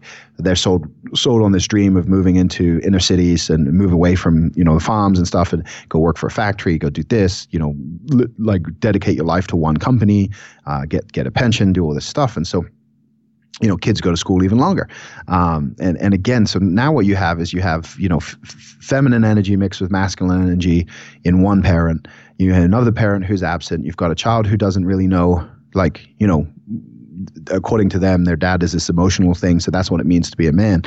And and fast forward like i said 100 years where we're at now it's really less than that with with world war ii and stuff. And now now we see the the results of that right? And we see the issues that we're faced with now and the, the hot topics that are on the, the, the steps of, of governments and stuff like that. Um, and it's, you know, it's interesting to see, you know, what's going on in England right now with Brexit and the big arguments that are that are taking place and the fact that you know they can't even figure out what they want to do. And you know the the person who's supposed to be in charge of running the country got vetoed and is not allowed to do what he wants to do. And you know it's just it's a bunch of men arguing over things and nothing getting done. Um, and you know we're really in a state of of confusion in terms of what it takes um, to get things done um, and, and, what is needed to to feel whole um, as an individual you know and there's all these arguments around male and female. It's not really male and female. It's kind of the masculine, feminine, which is the yin and the yang. Um, and you know, we're seeing all of this play out because, you know, because of society, people have been living in roles that they might not necessarily naturally fit into um, in terms of you know instinct uh, in terms of intuition um, and all of these things that have been with us you know since the beginning of time now we're we're taught to suppress or uh, to ignore and to do these things on both sides of the fence. Um, and so, you know, it manifests into what we see in the public um, today. And so, you know, it's going to be a very interesting uh, future as we move forward.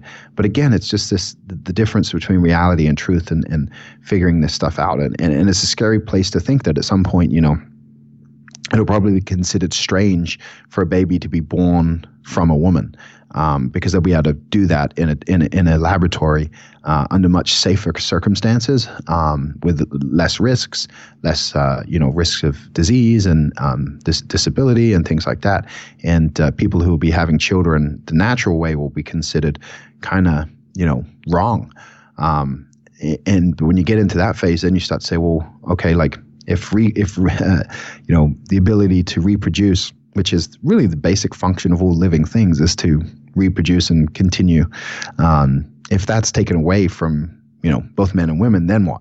You know, um, you know, sex becomes obsolete in terms of you know reproduction. It's just this enjoyable thing. Uh, then, then what is the the concept of marriage? What is the concept of this? And so we're going to see all of these issues play out, um, and and eventually, you know, in in some strange way, it, it's this convergence back to just being this one being or whatever, um, and seems to be the direction we're going. And, like I say, I have no idea where it'll end, but it's an interesting uh, thing to observe and to be a part of. yeah, no, it is. And and you talk about that whole gender, you know, identity. I think it's misconceived with you know the the extremes. Oh, I want to identify as my laptop. Yeah, okay, whatever, dude. But but the overall thing is, yeah, I mean, there is an element of us raising women, especially you know a few decades ago. Women stay in the home and they cook and they clean and you know, and then the man puts on a suit and goes to to work till he basically dies and gets his gold watch.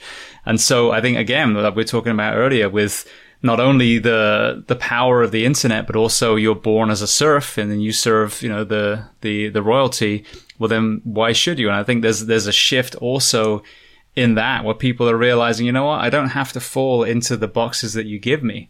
And and you you you know talking about Brexit, which I read about this morning as well, which is just crazy. But I think it underlines the same way as our last presidential campaign um, underlined, regardless of who ended up, it showed some real cracks in the actual system that out of 320 million people in the US, we ended up with those two, regardless of what you, your beliefs are. Um, and I think, I hope that people are going to realize that it is power to the people, that we, cre- we, we change the world by getting together, working together, walking outside your front door and being kind and doing something good in your community rather than relying on you know, being placed into boxes, which we've seen appear to generally do nothing but cause wars and cause racial issues and, you know, and prejudice and, and really seem to have far more detriment than they do gain in, in the global, you know, organization. Well, yeah, and, and the thing is, is what you mentioned is true. People are it, power to the people. I think what people don't realize, and it comes, you know, you mentioned Jocko earlier, but his big you know, extreme ownership, which you really don't really need to read the book. The the title says it all. When you realize that your life, you have extreme ownership over your life, you realize it doesn't really matter who is the president or who is the prime minister. Like your world is your world, and you know having lived through different you know different uh, elections uh, you, my my economy hasn't shifted you know, my world hasn't changed. Okay, taxes might go up. I might have to pay all of a sudden for health insurance, that you know, and, pay a fee and like little things like that. So yeah, there is there is some pass down effect, but overall, in terms of how I operate and how I run my business and uh, you know how, who who I'm friends with and how how I live as a human, like none of that is really affected by the laws. You know, um, whether whether weed is legal or not doesn't have an effect on me um, in terms of my personal choice, right? And, and that's kind of the things that that that I think people they give their power over to these these entities, whether it's the workplace that they work for, whether it's the government that they they believe in, um, and they have this false hope that somebody else is going to change their life, right? And if they just pick the right person or pick the right team or pick the right company, that then then everything that they believe they want is is going to happen, right? And it's this false hope in other people, um, and they would rather, you know, we see that they'd rather give their money to someone else to fix their problems than than to invest in themselves, and and that's something that I think we're seeing people start to to, to switch on to, um, and and and of course there's a lot of resistance from the opposition of that from those that have the opposite belief power or those that benefit from that belief. Um, and I, I believe it's why we, we started we started to see globalization in terms of um, global um, agreement and you know with with this is Europe, Europe for an example. Um, but then you see the pushback to pull away from it. And it goes back to you know oh they're different and you know we should be taking care of at home. And and and you look at it and you really it's it, it's a push between you know people coming together as humanity and a pushback for people to have pride in their in you know their country, um, it, it, because people want to belong to something. Um, but you know, there's like I always joke. I'm like the, the, the if if if America really went to, to hell in a handbag, I'll just pack my family up and we'll move somewhere else. Like it's it's doable. You know, it's not, so in my world, there's no risk of who who's in charge and who's not in charge because if I don't like it, I can move, and I have that reality. Um, for some people, they don't they have no awareness that that's possible. You know, no awareness that that's possible, um, and so that that's why we end up with the situations we have. But I think that what what the current, like you mentioned, um, you know, system is showing us, and the cracks that are revealing is all of a sudden people are realizing that either they do have personal power or what they thought was happening was not really happening and that that, that their vote doesn't really count you know um, and so if my vote doesn't really count then what how do I make a change? And they're starting to question what really is going to bring change, especially, um, you know, and, and I don't have biases towards any party. Um, I think each president we've had has good and, and has bad. Um, you know, and the thing with Obama that was before Trump the thing with Obama was that he preached all this change. And I believe the guy actually wanted to create some massive change. But once you get into a system, you realize it's not that easy, right? Um, and I think that the, the, the, I think that the population saw that, you know, people who believed in him that was going to bring all this change. And then, you know, the resistance he was met with um, and, and the ability to, to not do what he wanted to do um, started to, to expose a lot of that. And it just carried on to, this, to, to the you know, with Trump, um, and and it will carry on into whoever's next. Um, and, and it's to me, it's good because it, it shows that we are progressing and things are gonna, you know, shift. and I always kind of joke, you know, that, that it's the you know. Um, the bad times that bring the best of times. So, you know, that's kind of, you know, knowing and seeing the, the turmoil that we're in globally as well as, you know, locally, uh, I think that something beautiful will come out on the other side.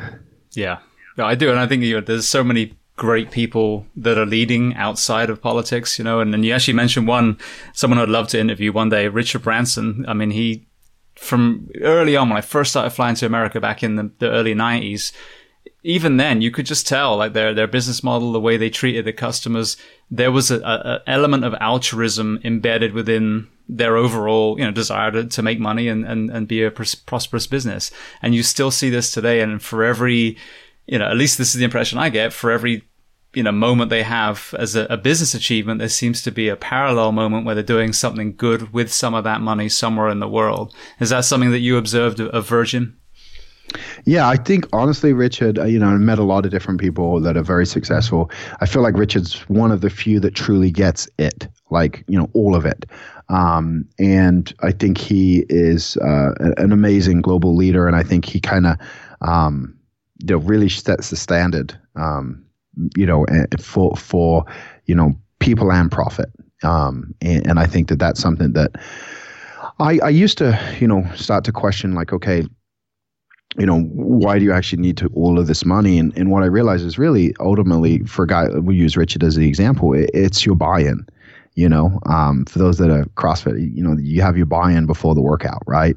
Well, the making of the money is the buy-in to be able to now to you know make an impact on a, on such a global scale.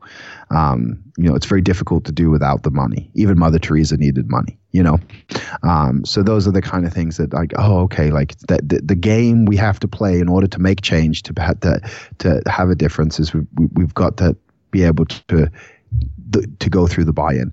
Um, and, and I think that that is something that's super interesting to observe with anything is that a lot of the times, you know, you got to do some things you don't want to do. And when I say don't want to do, I mean, you know, uh, some people might not want to get up and train at 5 a.m., but, you know, you have it might be a piece of the job, you know, like before you can go and apply for the job, you have to go through a certain boot camp or something like that, right? Um, and a lot of times I think that that's kind of a missing piece for some people. They don't realize they want the end result without without the buy-in. Um, but a guy like Richard is, is is a great example of someone who who has really figured out you know both sides of the coin. And there's a lot of other examples as well. But um, to me, I think probably for you too, because we're both from England, it, you know, he was always shown as a, as a successful entrepreneur. Over here, what's interesting is a lot of the the most successful entrepreneurs, you know, they tend to be um, somewhat reclusive or you know toxic. Um, and so you know to me you've got to look at that and you got to look at you know what, what their their reasoning is and um, what they're trying to do. And, and, i think that that goes back to what i was saying about just limiting your inputs you know like who, is it you look at and who do you aspire to be? And um, you know you find that unfortunately you'll find with everybody that when you get to know them on a personal level, they're just human, and they have mis- they have fallacies and flaws, and they do things that you might not agree with, and and those kind of things. So um, yeah, Brilliant. Yeah, and that's what I love about this. I mean, I've had such a diverse group of people on here, you know, from f- from high level and, and high exposure to you know known just locally. Um, and, and again, there, there's no scale to that. Some happen to be actors or you know whatever, but they're all just people. And I hope that I've managed to maintain that the ultimate through line is that they all understand that gratitude and kindness piece, no matter what they do for a living. Yeah, and I think that's key is that gratitude. You know, um, most of the most successful people I meet have immense gratitude. Um, you know, and they don't think they're anything special. They they they know that anybody could could be in that position if they wanted to. Um, and and and I think it's why you see so many people giving back um, and trying to trying to you know bring awareness and help others. Um, you know this this conversation could have gone a million different ways today. You know, it, it kind of went the philosophy path, which is it you, you know um, always interesting to me. I love chatting about it, but you know, for me, hopefully the takeaway that people have got is that you know they're in control and they can write their own path, and they just have to know what they want and and what they're willing to to to do to get there. Um, and outside of that, you know, everything else is just kind of an illusion. Um, and it's, you know, it's why you hear people, you know, talk about these different, maybe living in a false reality and, you know, program world and all this different stuff. But, you know, ultimately, like we get to create our own reality. Um, and, uh, you know, if you choose to, you can create a very happy, joyous place. Absolutely. And I just as a side note, how did you find yourself on Necker Island in front of Richard Branson? Oh yeah, so I was a, a part of a, a, coaching group called Mavericks. Actually, I was business partners with Yanik Silver. We had a big event called the Underground Online Seminar, and it was a big uh, like a marketing event. We would bring speakers in who, um, you know, were were millionaires, but nobody really knew who they were. They just were running their businesses, right? They they weren't out there being influencers or anything like that. They're actual real business owners. uh, Yanik had a group called Maverick. He still has a group, Maverick One Thousand. And every year they go to Necker Island. They've been doing that now for, I think, about a decade and uh, so he's become good friends with with um, Richard. And so uh, the year before I went for my birthday, he had Richard shoot a video for me, wishing me happy birthday. He was lifting a pillow up above his head, and he, he says, "I'm strong too," and he's like lifting his pillow up above his head. But then, of course, because of my relationship with Yanik, when I went there, Richard knew who I was in a, in a sense, and we were able to have some unique conversations, which were, were awesome. But um, he he's a genuine guy and he's one of those few people you meet that actually comes across exactly how you see him in the media and everything like that. He's just a fun guy. Um, really really gets it. Yeah, no, he seems amazing. Absolutely amazing. Okay, so then just one more thing before we get to some closing questions, just to fill the gap of the, the story. So you, you came out of um, the the powerlifting side. Just give me a kind of overview of what you did to return your health back to where you wanted to, and then how you found the kind of the business route to follow as far as career. Yeah, so you know, I, I, stepped away from powerlifting to be healthy, um, and then got into CrossFit, uh, and then most of that was because I was working with CrossFit, traveling the world, teaching the the powerlifting seminar for Louie. Um, so I was talking with Dave Castro one day. Actually, I was talking to Dave Castro's wife, and uh, she said, "You know, what are you doing now?" And I was kind of not really doing anything, um, you know, just working out here and there, and you know, try to lose weight. And I was eating healthy, and uh, you know, I told her then, and I said, you know, maybe one day I'll try CrossFit when I when I get into shape. And she just looked at me and was like, "That's the most ridiculous thing I've ever heard. CrossFit's the best thing you could ever do." So I jumped into CrossFit. Me being me, jumping into CrossFit means you know training three hours a day with with the pro athletes. So uh, you know, um, I started training with a lot of the top CrossFit athletes and basically set my goal to become the fittest man in the world. Um, ended up doing the open and just destroying my body. Um, and, and again, it wasn't, it was nothing to do with CrossFit. And I want to make that very clear. It was everything to do with my mentality, um, and not being prepared, you know, no base for, for what I threw my body into. Uh, mentally, able to handle whatever physically not right? So it's a, a different than most people. Most people physically are there not mentally they're not but i had the opposite. So i ended up getting hurt um, and ended up tearing my pec. I didn't tear my pec during crossfit. I actually tore my pec trying to uh, work out with a bunch of powerlifters uh, it, but it was right after the open. So then i was like you know i got to figure out something. And uh, we trained at a, my my girlfriend at the time trained at a, a, gym that had a lot of professional bodybuilders you know, so I knew how bodybuilders train. I thought, okay, that's that's a lot safer than what I'm doing. You know, um, very controlled, lighter weights, that kind of stuff. Um, and so I jumped into bodybuilding, competed in bodybuilding, lost 100 pounds, stepped on stage. Um, but uh, again, the ego got filled, and and everyone was saying, hey, you can turn pro, and you you know, believe it or not, when I stripped down, uh, pretty symmetrical, you know, pretty good um, muscle belly is pretty good shape obviously genetics. Um, so, you know, all of a sudden I thought I was going to be a pro bodybuilder. So and maybe six months after my first competition, I was on like my 10th meal or something for the day, and I could just hear myself breathing again and, uh, you know, uh, sweating from the food. And, and I just realized I was repeating the same pattern, the same toxic behavior that I had with powerlifting, right? And I just put the fork down and just said, all right, that's it, I'm done. And I just quit cold turkey. And, um, about 18 months later, I found myself on the beach of Laguna um, at a program called the Wake Up Warrior Program, trying to figure out who the fuck I was as a, as a human being. Um, because what I didn't think about was, you know, the amount of, you know, hormones that I'd been on. All of a sudden, I, you know, stopped that uh, cold turkey. And here we are 18 months later, everything has crashed. You know, my body's shutting down, my liver, my kidneys, everything was in pretty bad place. But um, I didn't know that, right? All I knew was that I couldn't get off the couch. You know, I'd been watching Netflix for hours on end, and I felt like, like, my thought process was, is this what normal is? Like, because this sucks, right? Um, and and so it led me down this path of like trying to figure it out. Eventually, I went to a naturopathic um, place and, and had every, all my levels tested, everything like that, and, and figured out what was wrong. And so since then, I've been on this slow healing process um, and, and figuring out, you know, how to to basically fix and, and, and longevity, right? So instead of crash dieting, okay, like how do I actually, you know, eat um, mindfully and, and, and lose this weight? And so I'm in the, the midst of that in a way um, as my body's continues to, to heal and get better. Um, so it's been quite quite the crazy journey. But you know, again, it's coming back to the things now. You know, like flexibility is a measurement for for longevity. You know. Um, and you know, getting into yoga, meditation for the mind. You know, really observing my sleep, which is disrupted quite a bit when you have a baby. Um, and those kind of things. And so it leads you on these different different paths. And, and I look at into more of the holistic approach. Um, you know, training becomes more flow. Um, what do I need? You know, what are my imbalances? So um, you know, we do a lot of joint stuff um, and, and, that kind of stuff. And the reality is, is that I probably can still put, you know, five, 600 pounds on my back and squat. But, you know, do I need to do that? Um, the answer is no, right? What I need to do is be able to touch my toes. so, um, you know, those are the kind of things that is, it, it's, it's funny because the same behavior when I was at Westside in terms of looking at strengths and weaknesses – I was looking at that from a from a power output standpoint. I'm still looking at that now, strength and weaknesses, but from a from a movement and a function st- uh, standpoint, um, and, and you know, learning. Okay, you know, I can't rotate internally very well. You know, my ankles. Okay, we should probably work on that. Um, you know, uh, and fix that, and and you know, deal with the arthritis that you have, and all these different things that you you, you caused. Um, so it's so it's a constant journey there. Um, but uh, but it's one that I've surrendered to, and I'm having a lot of fun figuring out.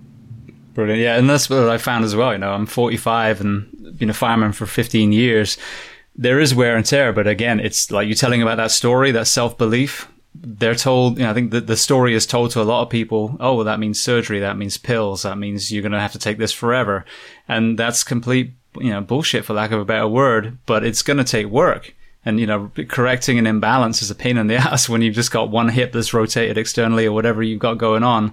Um, but like, you know, like you're saying, it's the longevity thing. And I have to keep reminding myself, as we were talking about evolution earlier, do you honestly think that our hunter gatherer predecessors got out of the bed in the morning like, oh, fucking hell, my back's killing me? You know, no, they, they, their body was in homeostasis mostly because we hadn't been doing all these things that are beating us down. So if we're going to be in a chair for hours on end, we got to understand there's going to be, you know, yoga or foundation training or some sort of movement practice that um, is going to target that.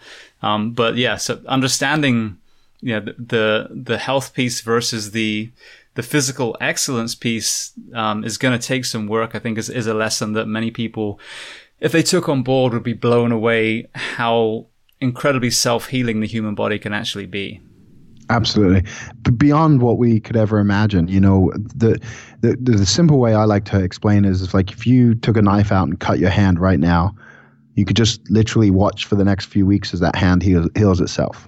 No mind connection, right? It just does. Um, you know, when it has the ability to do that, it really has the ability to do anything um, once it's given the environment. Unfortunately, you know, we're constantly bombarding it with chemicals and you know, poison essentially foods we shouldn't eat and uh, things like that, that that stops the body being able to heal what it needs to heal because it's constantly fighting, you know, um, what what you're putting into your guts. Um, you know, and, and there's been a lot of study on on the brain function and how you know we actually you know have memory cells that aren't in the brain, right? They're they're in the body, uh, and plant based medicine is leading people to be able to actually experience that, right? Um, and and and fix that and remove these these issues they have. But ultimately, when given the right environment, like you said, the body is can heal incredibly you know um, and, and you see this when you know someone you know goes goes and does an ayahuasca ceremony or something right and it just reprograms the way their entire body and brain function and they shift and they become an entirely different person you know because they were able to heal trauma that was trapped you know somewhere in their body um, and so I think we're we're beginning, especially in the health and fitness field, um, we're beginning to go down that path um, and, and, understand the importance of that. Um, and, it, and it's interesting having having trained, I can tell anybody listening that the most important thing you could possibly do is eat right. Nothing else matters. You you train like a bodybuilder, powerlifter, CrossFitter. None of that matters if you're not eating right. You know, um, and and you know that's the biggest thing. And my wife, she's you know worked with you know top competitive teams, cross work with CrossFit NorCal. She worked with CrossFit PB. Um, she's worked with, the, athletes that are Invictus and, and things like that. Um, and they're always blown away that they lose weight, lose fat, and gain strength. You know, it's the the well, you can't do that. You can't do both. Well, you can when you figure out how to make the the body work optimally. And it goes back to what you said. Our ancestors woke up probably stretched like I see my dogs doing in the morning. You know, they do a downward dog and uh, you know a little bit of a shake, and then boom, they can sprint. There's no warm up needed, right? Because everything is optimal. Uh, the body is optimal. The tissue quality is optimal, um, and, and so we know we can be at that. And that's I think that the greatest thing is there's many examples for us to follow. It's not uncharted territory. We're not trying to do things nobody else has done here with a with a human body. You know, um, Wim Hof has has blown away a lot of belief systems around cold. You know, you look at some of the the the yoga yogis that started where they, they can't do stuff and, and now they're doing, you know, putting themselves in positions that just blow you away. Um, there's the examples for us to follow. And, uh, you know, it's figuring out what's needed and not going to the extremes. Um, and it's funny because we live, we, we talked about this, but we live in a society that celebrates extremes. But the reality is, is that most of us should just be living in the middle. Yeah. Absolutely, absolutely, and I think that's that's something that we're realizing now with the average person is, you know, take CrossFit for example. I've I've done that for about twelve years now, and I've coached for the last three or four. Um, and again, it's it's getting that getting off the PR mentality. If if you're anything other than wanting to be a competitive athlete, like you don't need to be going for that hundred percent range all the time. You sit in that eighty percent range where you're still challenging yourself, but you're moving well, and maybe you know adding a couple extra reps to get the volume in.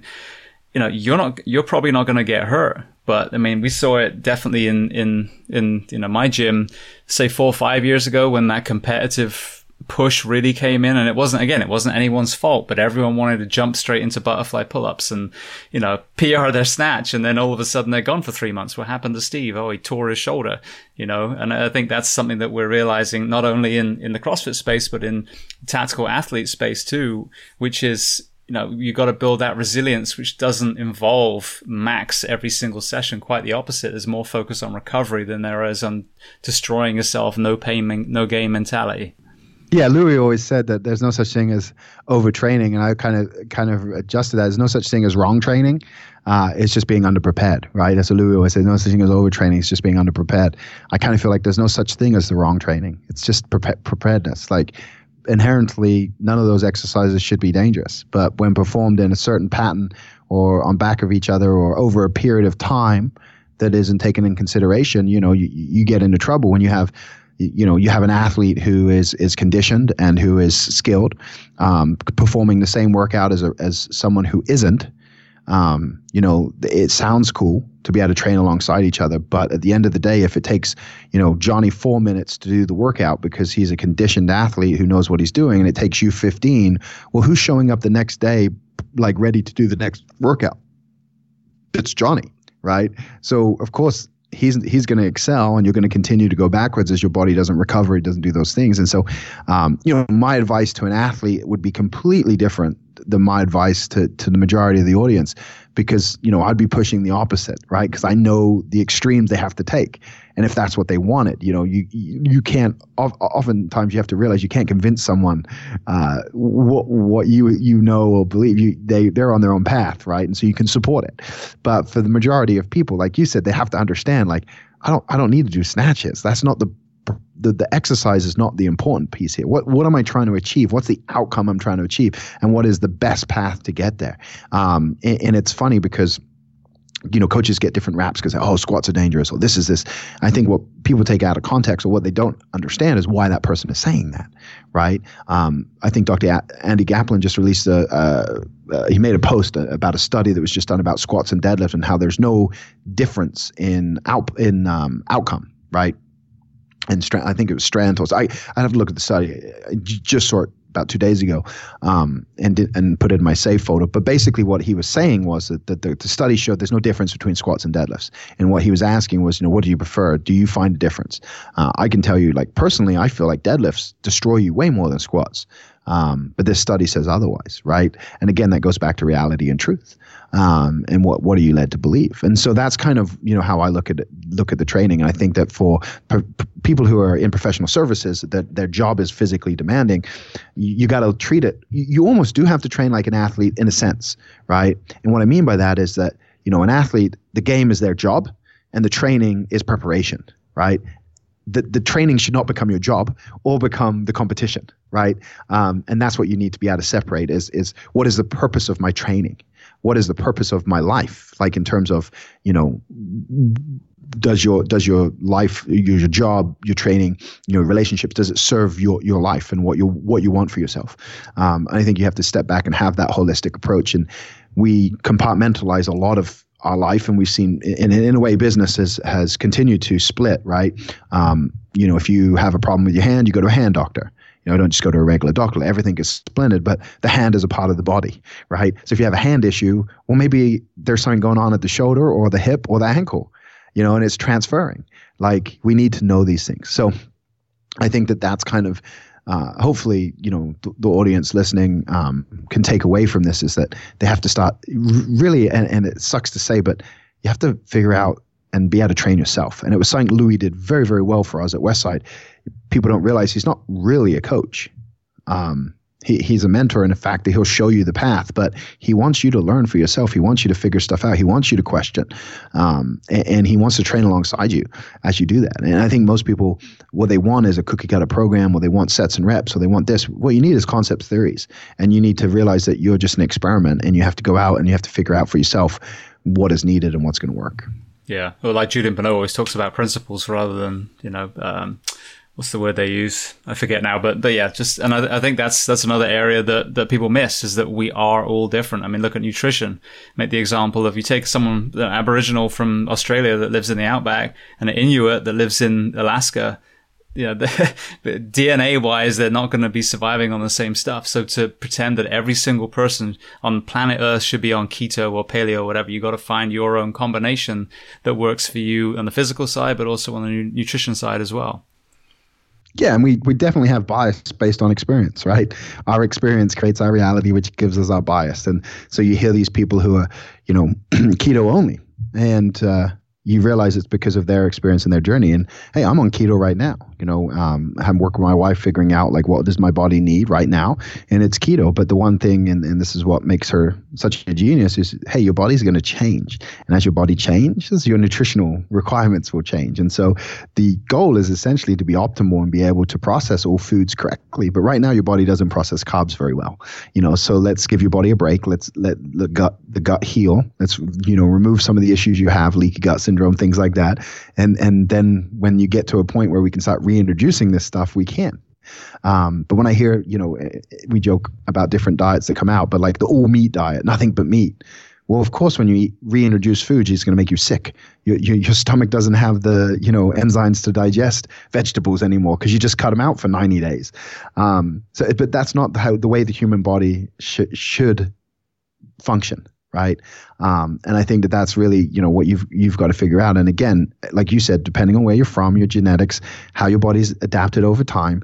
There's going to be certain things that work and certain things that don't, but that doesn't make it right for everybody. And I think that that's so important to understand. And that's why it's so important, like I said earlier, about inputs and who you're listening to. You, you have to know where they're coming from. What shaped those belief systems? Are you going to follow that same path? You can't expect the results without the work right? And so you have to assess the work part. You, is that the work you want to do too?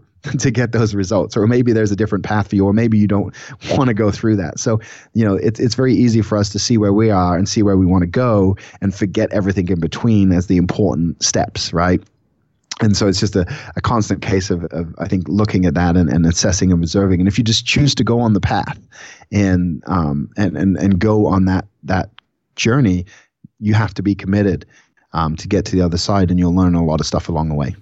Absolutely. All right. I want to, I want to shift to one, one thing quickly before we get to the closing questions. I want to be mindful of your time. But, um, the, so how did you find yourself career wise in, in business specifically after being a professional athlete? yeah, so it started in college actually when I was strength and conditioning. So upon graduation, I got offered the head head strength and conditioning position for track and field at Division One level school, and uh, the salary that I was offered was a grand total of thirteen thousand dollars, and uh, I was like, how the hell am I going to live on on that kind of money? Um, and there was a strength and conditioning coach called Eric Cressey and and another uh, coach called Mike Robertson, who are phenomenal coaches, who had put out like a mobility DVD. Well, Eric and Mike were also powerlifters, so I just reached out to to Eric and said, hey man, like you know this inf- this this DVD like you know how did you get into products and so he introduced me to a guy named Ryan Lee and uh, before I knew it I was uh, in flying to Boston slept on Eric's you know couch uh, and then we went to this conference together and essentially it was you know how to make money in the fitness industry as a, a, quote unquote an influencer, right? As a writer, an author, a speaker, um, product development, developer. Um, guys like Mike Boyle was speaking, and Zach Even-Esh, and uh, you know, uh, Brian Grasso, who, who, who created the International Youth Conditioning Association. Um, I'm not sure if um, Martin Rooney was there. Um, I think he might have been, but uh, look, coaches like that. And I, I quickly, I was sitting there, you know, and I've been training with a world record holder, so we've been using bands and different things like that. And I remember just sitting in the audience and just immediately knowing I wanted to be on that stage. I, I knew, I knew stuff that that they were, you know, about training that they didn't. Um, you know, there was stuff that I wanted to share, and I just whether it was a ego at the time or whatever, you know, I just knew that that was the path I wanted to take, and so I, I, really got into studying, you know, what they were doing, and what I realized pretty quick. I took a job in Kentucky running a health club, I actually took a job running the personal training department at the health club and you know save time. I ended up running the entire health club. But what I realized pretty quick that was that it wasn't the actual doing of the training that was important. It was the the the marketing and the sales of the training. Um, because no matter how good you are if you don't have clients you know you can't help anybody. Um, and due to my obsession, I just started learning everything I could learn around business um, and really understood that. And that's what allowed me to be a professional powerlifter because I was able to figure out, you know, how to make money, you know, in in the the, the strength and conditioning or fitness field, um, which led me to working with this consulting company that was helping gyms and, and, and people like that and uh, you know running all the marketing for that and that's how i got into the, the the side of you know teaching the business side, so to speak. Um, and then that led me to to meeting people outside of our industry and business, and and essentially um, seeing that you know from industry to industry, the same principles right um, shine through. Um, and so, um, you know, started working with different people in different industries, which, you know, ended up now, you know, I run a software company. so, um, you know, but, but, but the principles are the same, like we mentioned earlier. Um, you know, I'm still heavily involved in fitness and speak at several conferences around the country. But, um, you know, it's just, it's interesting how that goes. And again, it's just allowing life to unfold and, uh, you know, taking opportunities when they come. Absolutely. Well, thank you for that. I want to I want to transfer to some uh, closing questions. Then, um, the first one I always ask: Is there a book that you love to recommend to people? It can be about what we've discussed today, or it can be completely different. Yeah. So I, I recommend the Surrender Experiment. Um, it's one of the best books um, by. Um, Michael Singer, I think is the the correct pronunciation, um, but but ultimately it, it's it's about allowing life to unfold and kind of you know going along with it um, with without too much resistance and you know it's always when you look back that everything you can connect the dots right um, so for me that's one of my favorite books a lot of people prefer his other one untethered soul um, which is another one of his books but that's that's the one i've been recently recommending the most and it kind of goes with everything we've been talking about today Fantastic. Now you mentioned um, Westside versus the World, the new documentary. Are there any other movies, or documentaries that you love to recommend? Oh man, I'm a documentary nerd, but um, I think uh, I think I think you pronounce it uh, Jiro's Dreams of Sushi. Um, that's a that's a phenomenal um, documentary, um, and it's interesting if you if you watch that, the old guy in that who owns the sushi restaurant, he's just like Louie. So it's it, when I watched that documentary, I was like, this is just Louie eh, as a sushi chef, right? Um, and then another documentary that I think everyone should watch is called Finding Joe. Um, and it's about Joseph Campbell and the hero's journey. And I think um, for most people, you know, I mentioned that multiple times today, but if they watch that documentary, their life would begin to make total sense. Um, and they would kind of be able to see the journey that they're on and the path and, and where they're at. Um, and they'll also never watch a movie the same way again because you'll see how every movie is constructed, uh, at least the good ones. Brilliant. I haven't had uh, Finding Joe recommended before, so thank you for that. Um, all right. So the next question is: There a person that you would recommend to come on this podcast to speak to the first responders and military of the world as a guest? I mean, I know so many great people. Um, you know, guys, guys like Jay Ferruggia, Luka Hocevar, you know, Mike Bledsoe. Like these are all guys that you know I think are just phenomenal. You know, people when it comes to to training and to life. Um, and, and, I think they could share a lot of wisdom with the audience. But yeah, I had Mike on already. He was amazing.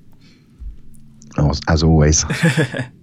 All right. So then the last question before we talk about where we can find you, um, what do you do to decompress?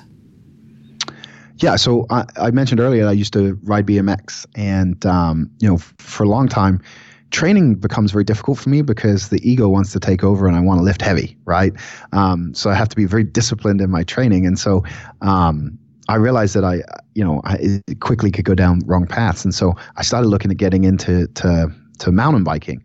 Um, and I don't know any mountain bikers around here, but I have a few friends that, that do it in, in Spokane, Washington. And I shot them a, text message, and they shot me back some bikes I had I could could get. And um, the, you know, these are five to ten thousand dollar bikes. You know, um, and I was whoa, this is quite a big investment. I'm not sure if I'm ready to go all in with that.